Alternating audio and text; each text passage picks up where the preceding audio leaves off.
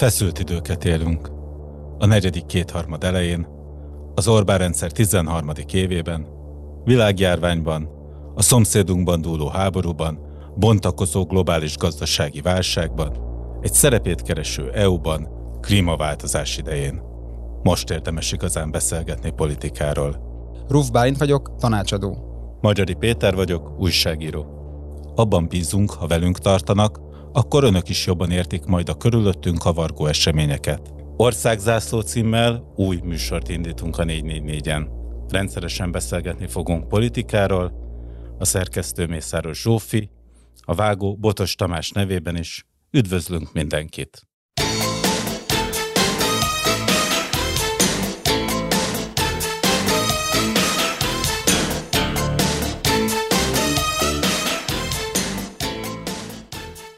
A gazdasági siker az egyetlen módja annak, hogy a nemzeti konzervatív, illetve kereszténydemokrata vezetők túléljenek.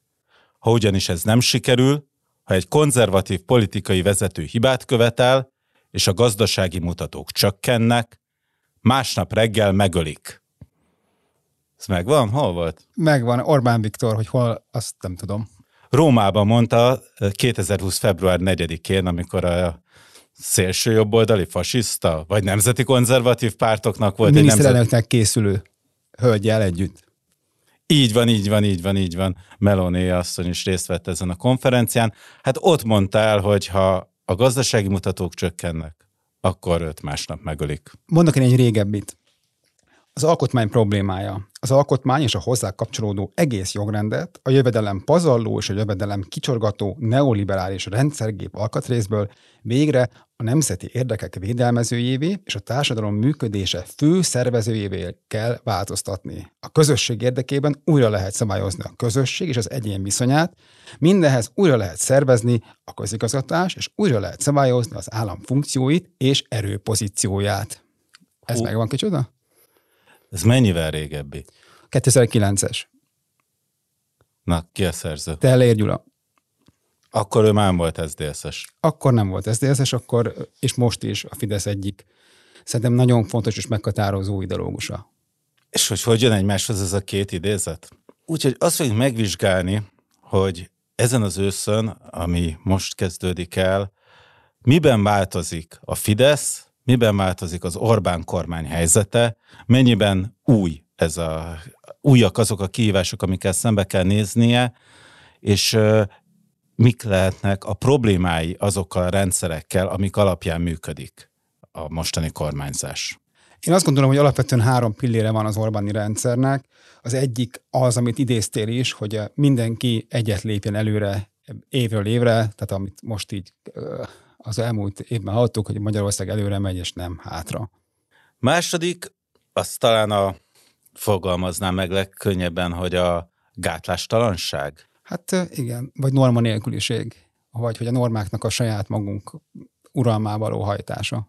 Aminek az a lényege, hogy gazdasági és politikai téren is át kell venni minden erőforrást, és mindent csak egyetlen egy központ, egyetlen egy központi döntéshozó szervezet irányíthat. Igen, magyarul az, hogy a hatalomnak a két alapvető eleme, az a jogi és a gazdasági rész a miénk legyen. A harmadik pedig ilyen szerintem az, hogy mindenfajta kormányzóképes alternatívát megadályozni, illetve a mindenkori ellenzéket rendszer kompatibilisé kell tenni. És azt nézzük akkor a háromból, mintha az első az most veszélyben lenne. Szerintem valóban így van. Tehát, hogyha meg, ha ránézünk arra, hogy kicsit ki hátrébről gond, indítva, hogy azt a szívességet, amit Bajnai Gordon egyébként az akkori pártok lényegében ilyen furcsa politikai öngyilkosságá által megtett Orbán Viktornak, hogy rendbe rakta a magyar gazdaságot 2009 és 2010 között, meghozta azokat a lépéseket. Ebben 2010 óta az Orbán rendszer egy gazdasági növekedésben emiatt is van például folyamatosan, ami szerint, ami idén ugye nem, ugye megtört. Egy olyan korszak volt a legutóbbi Orbán kormányoknak, ami az egész magyar történelemben kivételesnek mondható elképesztően stabil gazdasági fejlődés történt. Nem nagy léptékű gazdasági fejlődésről beszélünk, de nem nagyon volt olyan emberemlékezet óta, hogy ennyi egymást követő éven át nem csak, hogy növekedett a gazdaság, de a reálbérek is emelkedtek. Ez ugye 2013-ban indult ez a felfutás, előtte még azért volt néhány problémás éve az Orbán kormányoknak is, és egészen 2020-ig tartott. Igen, ugye ez nem csak az ő fantasztikus zsenialitásán volt, hanem egy alapvetően egy konjunktúrában van, az, volt az egész világ, ami ugye a gazdasági válság, a nyolcas gazdasági válságtól kezdve uh, uh, történt, illetve ugye azt ne felejtsük el, hogy hát elképesztő mennyiségű Európai Uniós forrás ömlött rá az elmúlt tíz évben a magyar gazdaságra.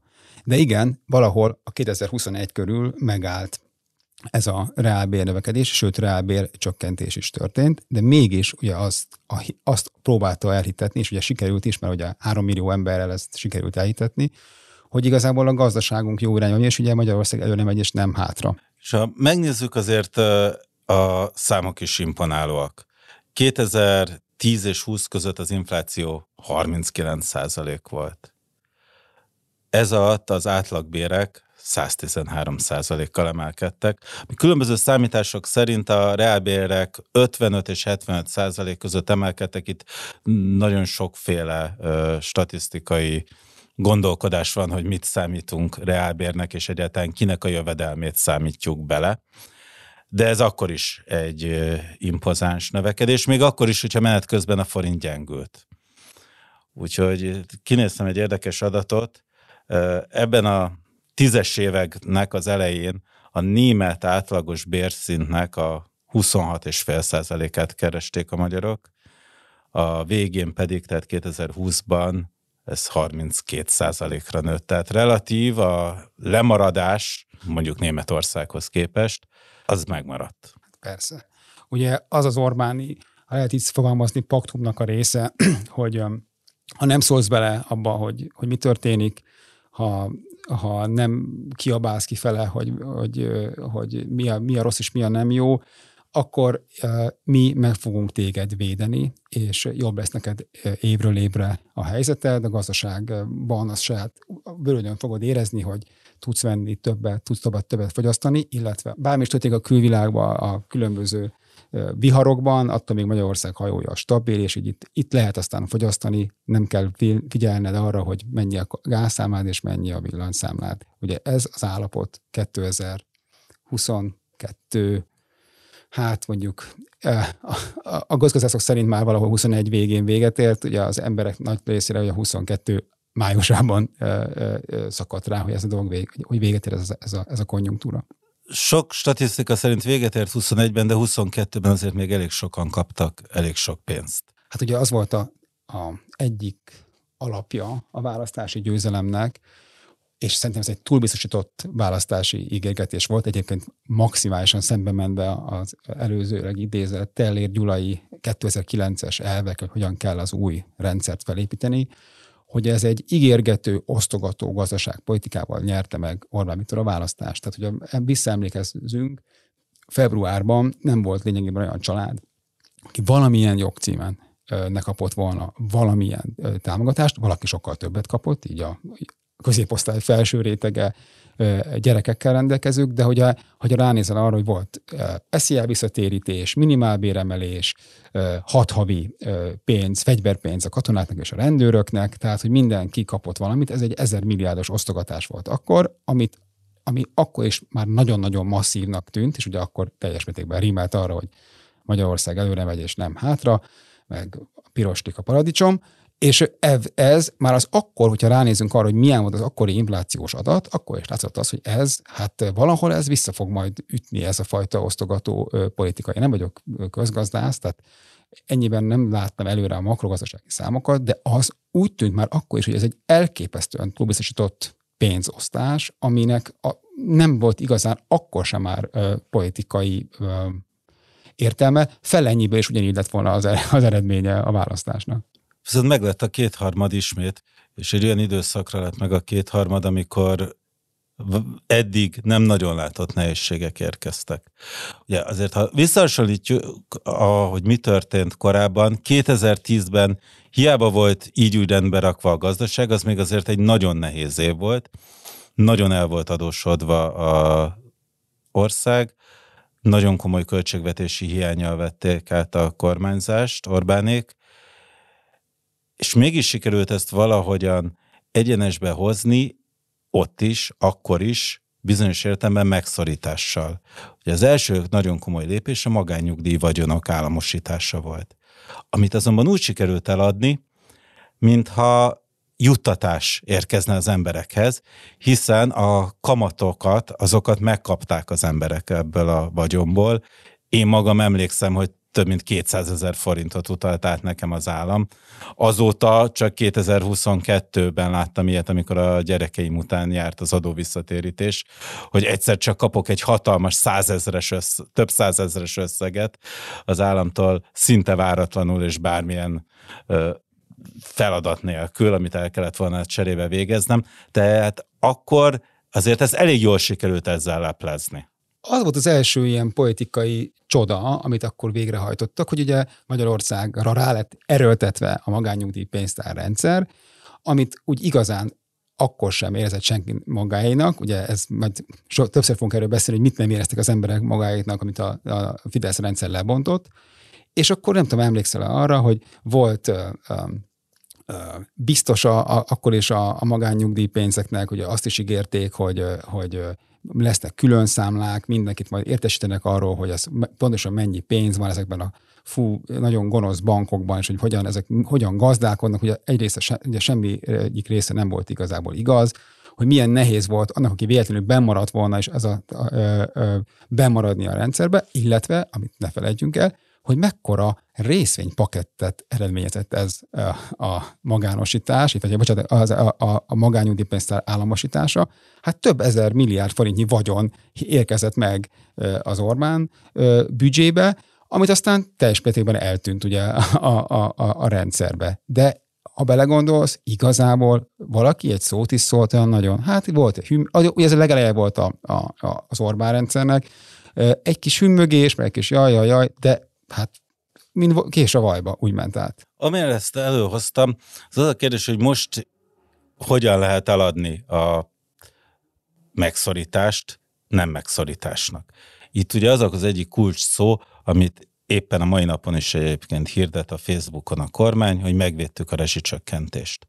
Megvédésnek hívják azt, ami áremelés az történik, és ugye már beszélni fogunk, amikor a harmadik pillérhez élünk, hogy, hogy nincs, nincs senki, aki szembesítse őket avval, hogy ez most hogy, hogy mi történik. Tehát, hogy ugyanaz a, ugyanaz a játék megy, mint eddig, nem azt mondja, tehát ugye ezek a szavak mennyire fontosak. Ugye először is volt ugye a háborús infláció. Utána az történt, hogy a szankciók nem működnek, ez egy másik is, hogy igaz vagy nem. Aztán pedig az van, hogy ugye nekünk ez semmi közünk nincsen ez az elszálló energiaárakhoz, meg az energia kitettséghez, hát ez a nyugatnak a hibája, akik, akik megbüntették az oroszokat, illetve, hogy hát mi teljesen jól el voltunk eddig, csak jött ez a háború, és ez fel, felborított mindent. Ugye igazából egyik sem igaz. De az, hogy ezt bemutatni, hogy ez, hogy ez nem igaz, ez, ez, ez, hát hogy is mondjam, ez lenne az ellenzék ennek a, a feladata, hogy szembesítsék avval a kormányt, hogy ez nem igaz. De ez az mégiscsak egy másik helyzet, mint ami a 2010-es volt, abban az értelemben, hogy ott egy olyan pénzt vettek el, ami nem volt fizikailag az embereknél, ezek virtuális számlák voltak, és néha jött valami levél, amit az ember nem is volt képes elolvasni róla, hogy ez hogy áll, és azzal kecsegtetett, hogy majd 25 év múlva ebből talán lesz valami. És egyébként meg készpénzt azt viszont utaltak a kamatok után. Most viszont ugye azzal szembesül majd a lakosság, hogy be kell fizetni sokkal több pénzt, mint eddig a rezsi után, nagyon sokaknak, illetve brutális infláció van, minden sokkal drágább, mint volt. Tehát Szerintem azt akartam ezzel mondani, hogy a 2010-es trükk és a szómágia itt nem működhet úgy, mint eddig, és ebből a szempontból egy vadonatúj helyzet van, amivel a Fidesz még nem nagyon találkozott 2010 óta. Túlzás? Annyiban igazad van, hogy vadonatúj helyzet, hogy, hogy a, a gazdaság leáll, vadonatúj helyzet az, hogy az egyébként a gazdaságot fűtő vagy a túlélésben segítő uniós források nem érkeznek. Vadonatúj helyzet az, hogy mindenki, aki az átlagfogyasztáson túl van, meg fogja érezni valamikor mostanában, hogy mit jelent a rezsicsökkentésnek az eltörlése, illetve ami a leg, szerintem a legfontosabb, hogy a legjobban tudja az embereket így minden nap sokkolni, ezt meg tudja érezni, az, hogy amikor a boltban vásárol, akkor mennyivel nő az, éle, az alapvető élelmiszer, vagy bármilyen élelmiszernek az ára. Ez a politikai környezete az Orbán rendszernek most, most, most és ugye erre, akar, erre trükköznek azokkal, vannak mindenféle eszközök, ugye mind a benzinás stop, mind az élelmiszer stop, mind ez a hangulat, hogy itt mi erről mi semmit nem tehetünk, ez a külső körülményeknek az, az oka, és ebben védekezünk mi. Ugye meddig kell kibírnia ebben a helyzetben? Hát, hogy a legkövetkező választás három és fél év múlva van, tehát, hogy addig azért sok minden történhet. Ugye ezek napról napra megoldandó kérdések, és az látszik, hogy, hogy azért itt azért nem tökéletes a Fidesznek a, a, a, a rendszere, nem tökéletes a Fidesznek az eddigi politika csinálása. A nyári ö, hónapokat hogyha egy tankönyvileg néznénk, akkor a Fidesz igazából el kellett volna, hogy veszítse. Tehát most, ha most így ülünk, és meg kéne, meg, meg, meg kéne jönni a következő hónapok felmérésének, akkor a Fidesznek egy komoly visszaesésben kéne lennie. Nem lesz abban, mert egyszerűen nincsen hova csatornázni az embereknek a dühét. De ebből a dűből lehet előbb-utóbb hangulatváltozás? Veszélyes ez a mostani helyzet a Fideszre nézve? Hát ugye, hogyha majd végigmegyünk a pilléreken, amik, a, amik az ő hatalmát tartják, ugye azt a másik ilyen dolog, az, amit, amit mondtunk, hogy ez a gátlánstalanság, illetve abban, hogy mindent birtokolni szeretnék, minden intézményt, minden gazdasági pozíciót, szóval, hogy így ezért, hogy mondjam, így ezért ők úgy gondolkodnak, hogy, hogy, hogy egy ilyen krízisben meg kell fognia, ami megvan, és azon keresztül kell az országot kormányozni. És, és ugye, ugye Orbán Viktor, ugye keves, egy időben sokat beszéltek róla, most már nagyon már régen volt, és ez nem annyira téma, amikor Orbán Viktor az egyetemen végzett, akkor az ő szakdolgozatát a szolidaritás mozgalomból és a lengyel válságból írta. Ő pontosan tudja, már akkor ugye ötödéves egyetemistaként, hogy hogyan alakult ki a szolidaritási mozgalom, és hogyan alakult ki ugye a lengyel válság, és ugye ő ezt akadályozza mindig meg. Tudja azt, hogy nem szabad például elégedetlen csoportoknak egymással találkoznia akik akár aztán egyesülnek az elégedetlenségbe. Ezt ugye, ez zajlik, ugye ez, mindig, ez az egyik fő játéka. A másik az az, hogy hogyan kell ezt a válságot tálalni. Hogyan kell annak a két és fél három millió embernek tálalni, aki az ő szavazóbázis. Az, hogy a másik oldal morog, meg, meg, meg, meg milyen Facebookon hogyan ö, ö, hümmög, az egy dolog, de az pont ilyen szempontból nem érdekli őt. Látom, nem nagyon aggódsz a Fidesz hatalmi stabilitásáért. Annak ellenére, hogy Orbán megmondta, hogyha rosszabbodik a gazdasági helyzet, akkor őt másnap reggel megölik. Hát igen, talán ez egy, talán egy túlzott gondolat volt nála, hogy, hogy másnap reggel, másnap reggel. De most igazából téged kérdeznek, szóval, hogy te, azt, te látsz olyan, olyan bármifajta hangulatváltozást most nem abban az emberek asztal melletti, meg nem tudom, a boltban lévőben, hanem az, hogy, hogy bármifajta politikai változást te érzékelsz itt most így a nyári időszak alatt? Nem látok, de felméréseket se végeztem. Ugyanakkor azt gondolom, hogy egy ilyen erős életszínvonal csökkenés, ami egy ilyen hosszú, nem is erőteljes, de folyamatos felendülés után történt, annak változást kell hoznia a közhangulatban, és ennek valamiféle hatása lesz a politikai vezetésre. Hogy ez milyen mértékű lesz, hasonló lesz mint amit például 2015 elején láttunk, amikor kifejezetten az látszódott, hogy megerősödött a fidesz szemben állók tábora, látványosabbak voltak a tüntetések, a visszaemlékezel 2015 januári helyzetre, ez ugye nem sokkal a 14-es botrány után volt, amikor az amerikai kitiltási botrány után volt, akkor, akkor volt egy ilyen elmozdulás, amit aztán a Fidesz visszabillentett a menekült ellenes kampányjal. Én el tudok képzelni egy ilyen kibillenést. Az a kérdés, hogy lesz-e, lehet-e bármilyen olyan szervezet erő, ami ezt a rezonálást fel tudja használni a saját maga erősítésére, és ezzel valódi ha nem is veszélyt, de fenyegetést tud mutatni a kormányzó oldal felé.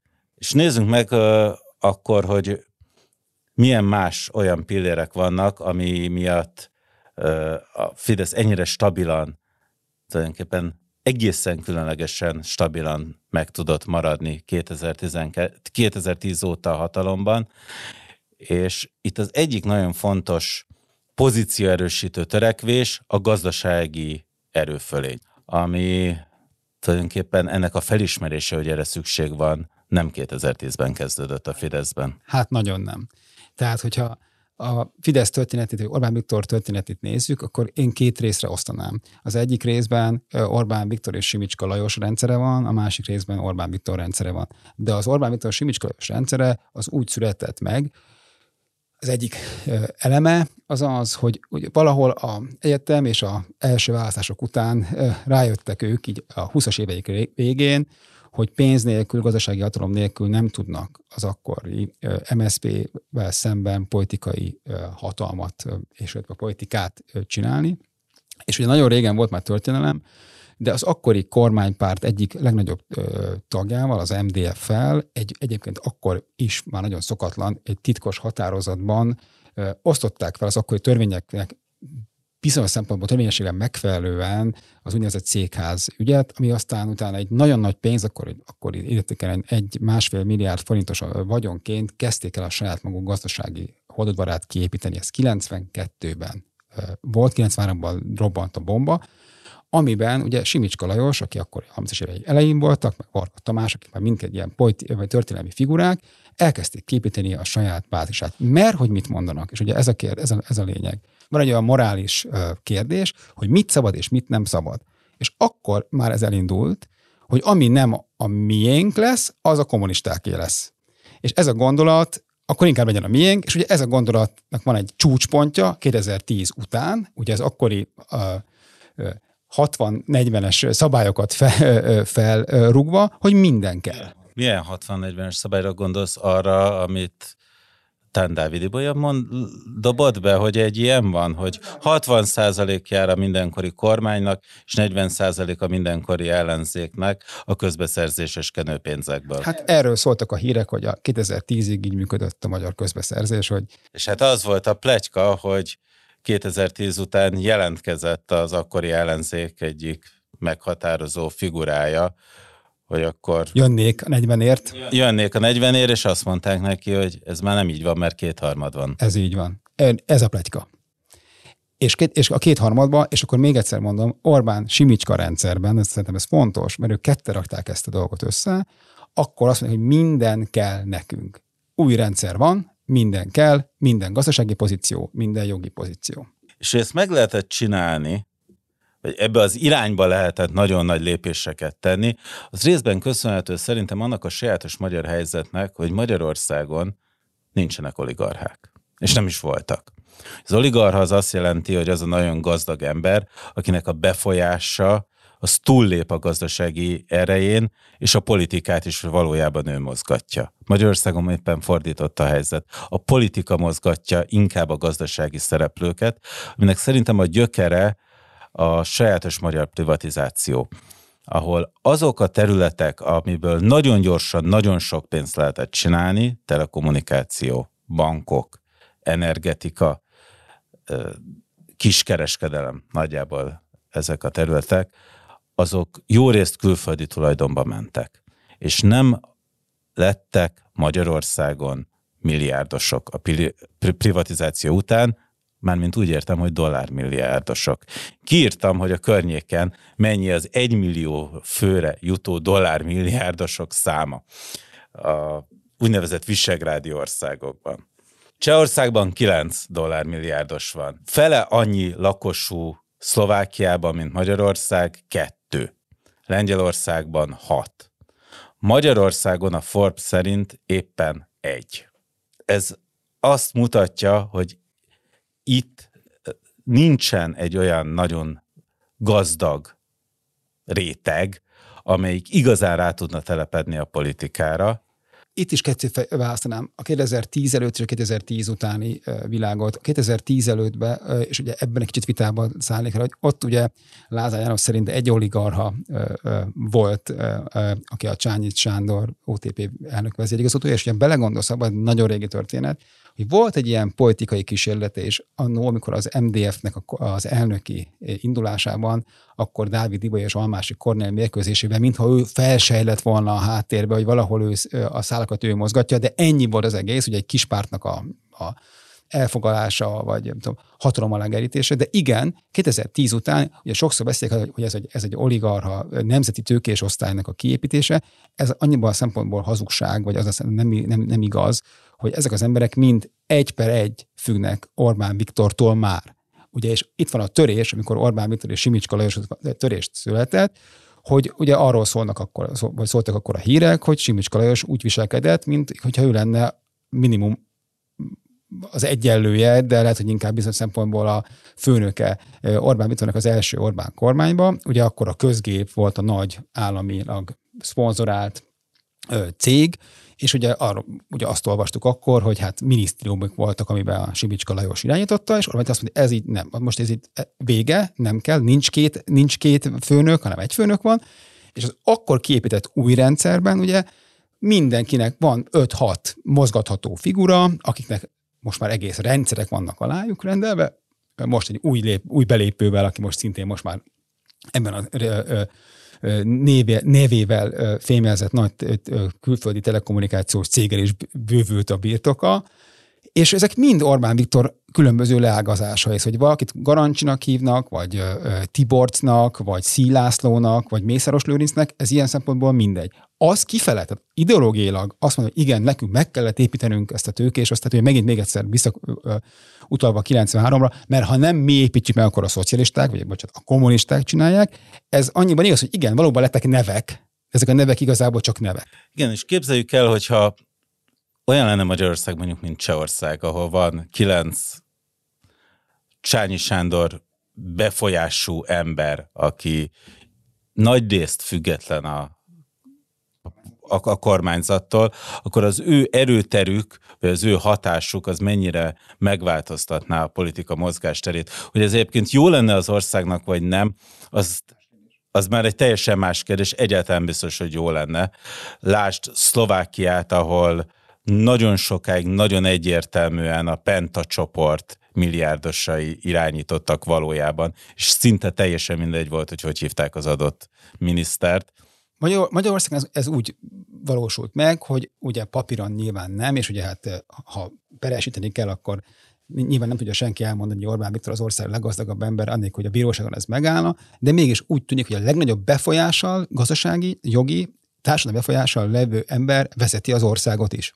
Igen, itt a politika ö, tud gazdasági erőt építeni, és nem a gazdasági erő épít politikai Pontosan. erőt. És ugye, és bocsánat, és minden, ami a, a, a Fidesz rendszert meghatározza, mint a különböző jog, intézményei, gazdasági versenyhivatal, bármilyen állami szerv, illetve jogalkotás, és annak a motorja, hogy ez, a, ez az osztály, ugye, ami nem létező osztály, minél gazdagabb legyen, és minél több pénzt tudjon maga felé irányítani, és ennek van egy második ilyen szintje, ami most az előző ciklusban zajlott, amikor az alapítványi kirendezésben ugye az állami vagyont is, hát mondjuk mondjam, elválasztották a, a, a, az államtól. Igen, ami nagyon jó alkalom volt arra, hogy a, egy új, felnövekvő politika közeli generációnak megfelelő játszóteret, szemétdombot klientúraépítési lehetőséget adjon, és ezzel a belső rivalizálást is csökkenteni tudja. Minél több mindent kell kiszervezni ahhoz, hogy az egyre több éhes szájat etetni lehessen, és még visszatérve ehhez a új tő, nemzeti tőkés osztályrendszerhez, ami valójában a miniszterelnök és családja az osztály valódi tagjai tulajdonképpen ezt mennyire jól mutatja, én megnézem a 2020-as száz leggazdagabb magyar listát, amiben legalább 20 vannak olyanok a százból, akik már a 2010 óta hatalmon lévő rendszernek köszönhetik egyértelműen és közvetlenül a vagyonukat. Így kerültek be a listára, és közel 30-an vannak, a, még rajtuk kívül, akik egyértelműen így úgy jelezték a politikai elköteleződésüket a mostani kormányzat felé, akár úgy, hogy szerepet vállalnak kormánybiztosként, megszólalóként, így úgy, akár csak úgy, hogy folyamatosan deklarálják a támogatásukat a kormányzat felé. Százból ez nagyjából a fele a társaságnak. És akkor nem beszéltünk azokról, akik azért fizetnek, hogy ne kerüljenek bele ezekre a listákra, illetve akik nem is tudunk, hogy itt-ott a, a Orbán rendszer kihelyezett embereiként az világ különböző pontjain milyen pénzeket kezelnek. Így van, így van. Tehát, tehát az látszik, hogy a rendszer fel tudta építeni ezt a, ezt a réteget, ami szintén bizonyítja azt, hogy itt a politika csinálja a gazdaságot, a gazdasági szereplőket, és ez a pillér, ez nem látszik változni szemben ugye a életszínvonal pillérrel, hiszen például most hallottuk, hogy mennyi pénzért veszi meg az állam a Vodafont. Igen, egy kis megjegyzést, de erre remélem fogunk beszélni a jövőben. Ha ránézel ezekre a nemzeti oligarchák cégeire, akkor a 99%-a ezeknek nem tud, nem Magyarországon érvényesülni. Hogyha ki kéne menniük külföldre, de akár csak egy országgal arrébb, és nem valami előre lejátszott baráti útépítésben vagy vízmű építésben vannak, hanem csak versenyezniük kéne, ezek, ezek a cégek elbuknak. Magyarul 12 év alatt felhízlaltunk rengeteg embert, most utunk, úgy értem, hogy a mi pénzünkből építettünk nemzeti, és akkor még egyszer mondom, nem létező nemzeti tőkésosztályt nemzeti cégekkel, akik abban a pillanatban, hogy verseny helyzetbe kerülnek külföldön, abban a pillanatban elbuknak. Magyarul teljesen hatékonytalan rendszert épített ki Orbán Viktor ebből a szempontból, hogyha azt mondja valaki, hogy igen, kellenek nagy magyar stratégiai cégek, akik aztán meg fognak jelenni, és különböző országokban is elkezdenek dolgozni, akkor szerintem nagyon sokan az mondják, hogy jó, hát végig ez egy tényleg egy cél, hát mindenki, minden országnak van ilyen hogy mondjam, ilyen preferált saját vállalkozása, ami aztán megy, és az országnak a jó hírnevét öregbíti, de nekünk nincs ilyen. És hogy ez egy hát, elbukott dolog. Van ilyen, csak nem a NER építette ki. Így értettem. Tehát, hogy a, a Orbán rendszer által preferált cégek között nincs ilyen. És ugye, amit, amit kérdezel a Vodafone-nak a megvásárlására, ugyanez az ideológiai, ma, ugye van, ez a, ugye van a cél, hogy legyen a minden a miénk, és akkor ezt el kell valahogyan adni ugye egyrészt a saját szavazótábornak, meg ugye a sajátjainak is. Ugye akkor ugye van ez egy nagyon régen megfogalmazott Orbán doktrina, hogy legyen mindenből 50% fölötti a magyar tulajdon. Ugye ez nincs oda soha oda rakva, hogy a mi tulajdonunk, hanem az, hogy magyarországi tulajdon, és ugye ennek az állomása, ami egy elég régóta tartó folyamat, hogy a 4IG nevezetű cég, ami egy kicsi cég volt, ezt fel kellett hízlalni, rengeteg ö, ö, állami megrendeléssel lényegében egyeduralkodó a távközlési piacon, és ugye Orbán nagyon régen megmondta, aminek nem csak gazdasági, hanem szerintem bizonyos szempontból állambiztonsági okai is vannak, hogy legyen magyar távközlési cég, és ugye nézd meg azt, hogy ez se sikerült. Tehát tíz éve ment azon a tervezés, hogy csináljunk egy negyedik szolgáltatót ez majd, a, majd az Antenna Hungária lesz. Ja nem, akkor ez így nem megy, leállás, rengeteg pénz elköltve erre, leállás, vegyük meg akkor a Telekomot. Jó, az nem sikerül, akkor vegyük meg a e, Banong ESM-et, most már e, e, Telenor, aztán most már Jettel, ott majdnem sikerült, csak a, egy baleset miatt e, mégse sikerült a, az egészet végigvinni, és akkor eljövünk mostanra. A ugye, baleset alatt a cseh tulajdonos helikopter balesetét Igen, érted? ezt, így. És most elkezdünk oda, hogy ebben már a választások utáni időszakban, amikor ugye a valaha volt legnagyobb közbeszerzésen kiszervezték a magyar autópálya kezelést x évre, aminek a, amiből csak az éves haszona, vagy haszna nagyobb, mint nagyon sok nagyvárosnak az, az egész éves költségvetés, de mind, ez egy másik kérdés. Ekkor ebben a gazdasági válság elején azt mondja valaki, hogy nekünk megéri 740 milliárd fontot költeni egy cégre, amiben a magyar állam kisebbségi tulajdonos lesz. Igen, tehát e, itt válság ide, válság oda, nem állt meg a struktúra továbbépítése, továbbfejlesztése és burjánoztatása. És ugye mondtad, hogy ezek nem igazi piaci körülmények között érvényesülni képes új nagyvállalatok. Erre egy adatot mondanék arról, hogy hogyan lettek ezek többek között feltőkésítve. Hát részben úgy, hogy az EU-s támogatásokat nagyon keményen elkezdték irányítani ezek, ezen vállalatok felé. És itt felhoznám a Korrupciókutató Központ Budapestnek a tanulmányát, akik megnézték 2011 és 21 között az összes EU pénzt érintő közbeszerzést, és arra jutottak, hogy 12 ember 42 cége nyerte el a pénzek 21 át Ez most a keretszerződések nélküli közbeszerzések. Ez elképesztő koncentráció. És ebben a 12 emberben benne van például Simicska Lajos, aki már pályán kívül van, vagy Kuna Tibor, aki mostanában szintén nem nyerhet valamiért nagyon kevés helyre összpontosult nagyon sok pénz, és alapvetően egyébként erről szól az Európai Bizottság és a magyar kormány vitája, amit hívunk jogállamisági vitának, feltételességi mechanizmusnak. Szabadságharcnak. A helyreállítási alapról szóló terv, jóváhagyásáról szóló egyeztetésnek, és mindenek, erről lesz szó majd legközelebb de hogy valóban megtörtént az, hogy jó részt EU-s pénzeknek köszönhetően sikerült létrehozni ezt a gazdasági erőteret. És mondom még egyszer, a mindenfajta morális bilincs nélkül, ugyanebben a logikával, ha nem mi fogjuk ezt a pénzt megkapni, akkor megkapja más, ha megkapja más, akkor lesz esélye annak, hogy a más esetleg majd elkezd finanszírozni valamit, és a valamiből majd lehet, kinőhet egy politikai ellenfél. Ez a logika mögött, tehát hogy minél több amennyi a minél több forrás nálunk van, az a forrás nincsen másnál. Kinőhet politikai ellenfél? Kinőhet politikai ellenfél? Ugye ez a harmadik pillér, amiről, amiről beszélünk, vagy gondolunk, hogy ez az Orbán kormánynak a meghatározó politikája, hogy ne legyen alternatíva se társadalmi, se politikai módon. A társadalomra arra gondolok, amit mondtam korábban, hogy egymással egyébként nem kapcsolatban lévő elégletlen csoportok egy, találjanak egymásra. Lásd, valamifajta szolidaritási alapon működő szakszervezeti, megsértett szervezeteknek az, az egyesülése. De ami a, ami a másik oldal, ugye Orbán Viktor van a legrégebben szinte a magyar politikában, tehát mindenkit látott, mindenkit ismer, és annak az ellenkezőjét is. És azt is tudja, hogy hogyan kell az embereket megosztani, egymásnak fordítani és kihasználni, és ugye az a fő mondani valója, hogy hát igen, itt vagyok én, kicsit öregedek, meg, meg néha hibázok, na de hát a másik oldalon. Hát ki van ott? Lehet, hogy ö, tudja, hogy hogyan kell ezeket az embereket kihasználni, megosztani, egymással szembe fordítani, manipulálni őket.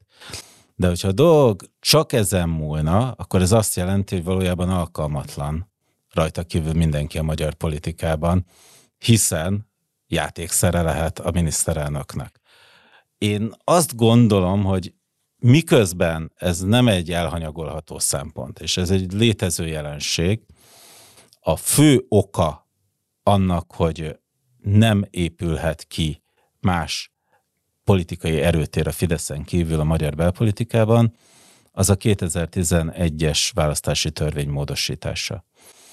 Kialakult a rendszerváltás óta egy politikai rendszer Magyarországon, ami arra a választási rendszerre épült, ahhoz idomult, annak a feltételeinek felelt meg.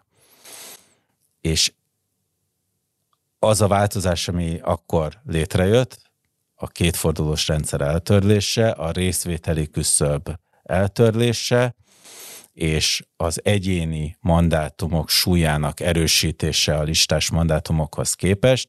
Ez egy olyan változást hozott, ami azóta is paralizálja az ellenzéket, nem sikerült se külön, se együtt túllépni ezen a ö, problémán, és szerintem ez a kulcsa ennek a mostanra aztán teljesen végképp jól átélhető helyzetnek, hogy nincs más politikai erőtér a Fideszen kívül.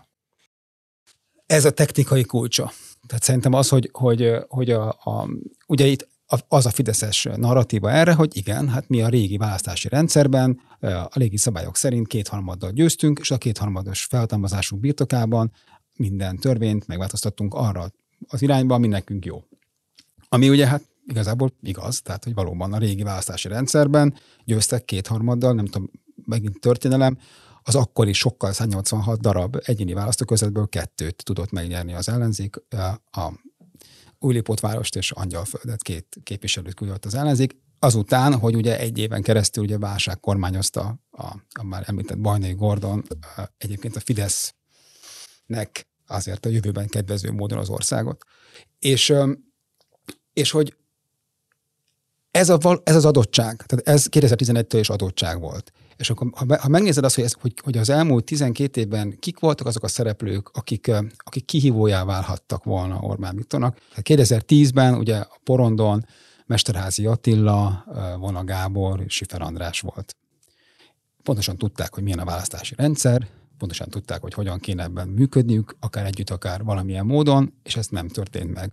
Az első alkalommal és ugye mindig valahol, ugye a felsorolásban valahol mindig majd meg fog jelentkezni Gyurcsány Ferenc ezekben a, ebben az összes választásban, de és akkor ugye az történt, hogy volt egy helyzet, és ugye 13-ban nem az ellenzék erősödése miatt, hanem inkább a Fidesz csökkenése miatt, de volt egy nagyon közeli helyzet, hogy nagyon közel volt a akkor még MSP és, akkor, és Fidesz közötti távolság, de aztán mégis az történt, hogy összevesztek egymással, valami nem értettek valami egyet, nem, nem kell belemenni, és a végén kétharmaddal győzött a Fidesz, úgyhogy közben nagyon kevés olyan hely volt, például Budapesten, ahol 50% fölötti győzelmeket tudtak aratni. 18-ban, ugye akkor Karácsony Gergely, szintén Vona Gábor, Szél Bernadett volt, akik egymással vagy a kihívóknak számítottak, és ugye akkor már tudták, hogy az előző alkalommal megtanulhattuk, hogy hát elveszítjük a választást, hogyha nincsen valami fajta koordináció, valami fajta, valami fajta technikai megoldás erre, de aztán mégis az is elveszett. De mit akarok mondani? De most lett technikai megoldás, és még nagyobb ereség lett. Ezt, ezt, erre szerettem volna, ezt szerettem volna mondani, hogy igen, ez, ez egy technikai kérdés. Na most, hogyha ránézel arra, hogy milyen az ellenzéknek a viselkedése, és hogy hogyan idomult bele az elmúlt 12 évben, hogyan vette fel azt, amit rájuk szántak szerepet, az azt látszik, hogy még 10, a 10 és 14 közötti időszakban ugye volt valami fajta tapasztalata akkor a szocialista pártnak, hogy milyen volt kormányozni, akár az elrontásban, de attól még valami tapasztalata volt, és volt két új parlamenti párt akkor a, a porondon, mind az LMP, mind a Jobbik, akik különböző agendával, de mégis ami újdonságot hoztak be a, a, a, közbeszédbe, és mindegyiknek sikerült olyan gyorsan, akkor még csak években mérhetően bele simulnia abba, amit elvárnak tőle, a, elvár tőle a Fidesz, hogy, hogy a végére ezek a mindenfajta ilyen fellángolása, meg radikalizmusa, vagy, vagy bármi olyanja, amivel ki, ki lehetett volna beszélni a Fidesz által, akkor még egyre kisebb keretből, vagy akkor még kisebb keretből, az így évek, az, az nem sikerült. És amikor erről beszélünk, hogy, hogy, hogy ők hogyan, hogyan manipulál, vagy hogyan tartja az ellenzéket mindig abba, hogy ne legyenek ők a kívók szerepbe, akkor persze beszélnünk kell majd el, és ne, ehhez rövid a mostani műsor, abba, hogy milyen fajta propagandagépészetet építette erre ki. De a, inkább az, hogy, hogy ő, és ugye 2006 óta két embernek a versenye ez fura módon, hogy versenye, vagy inkább, hát ugye egymás túlélésnek záloga, ezt mindenkinek a fantáziára bízom, de Gyurcsány Ferenc és Orbán Viktor határozza meg ezt a időszakot. Úgy, hogyha ugye emlékszel arra 2006-ban, ugye amikor másodszorra veszített Orbán Viktor, akkor már mindenki arról beszélt, hogy hát igen, most már itt lassan befellegzett itt a Orbán Viktornak, és most már valami újat kell, kellene keresni, ugye ez a, emlékszel erre, Schmidt Mária Ante Portas, és azóta ez a két ember van a, a porondon, és ugye Orbán Viktor mindig, mindig győz. És, és azóta az új politikai szereplők, akik belépnek mindig abban a, abban a jelszak, de most akkor én most már nagyon új leszek, és esküszöm bármire, hogy nem fog a régiekkel összefogni, egy új politikát hirdetek, általában az új politikák ugyanazok, mint, mint 5-10 évvel korábban meghirdetett már valaki akkor új politikaként, és egy éven belül, fél éven belül, három éven belül ugyanúgy belesimul abba a rendszerbe, azokba a játékszabályokba, amit Orbán Viktor kialakít neki. És ennek a leggyönyörűbb példája szerintem most kis ki, ez idén nyáron, amikor tényleg felvá, tehát hogy már teljes mértékben, mint már bele, hogy is mondjam, már így ilyen bársony székbe beleülve, most úgy értve, hogy így kipárnázott székbe, mennek el ezek a jó emberek vitatkozni, nem Orbán Viktorra természetesen, hanem a Fidesz különböző arcaival arról, hogy akkor most akkor milyen az élet. Ezzel együtt én azt gondolom, hogy érdekes lesz az ősz, mert azért a három pillért megnéztük, amiből az egyiknél összeomlás van, kettő továbbra is stabil, hogy ez elég lesz-e, és mire lesz elég, azt pedig meg fogjuk látni, és erről még elég sokat fogunk beszélni a következő hetekben, hónapokban.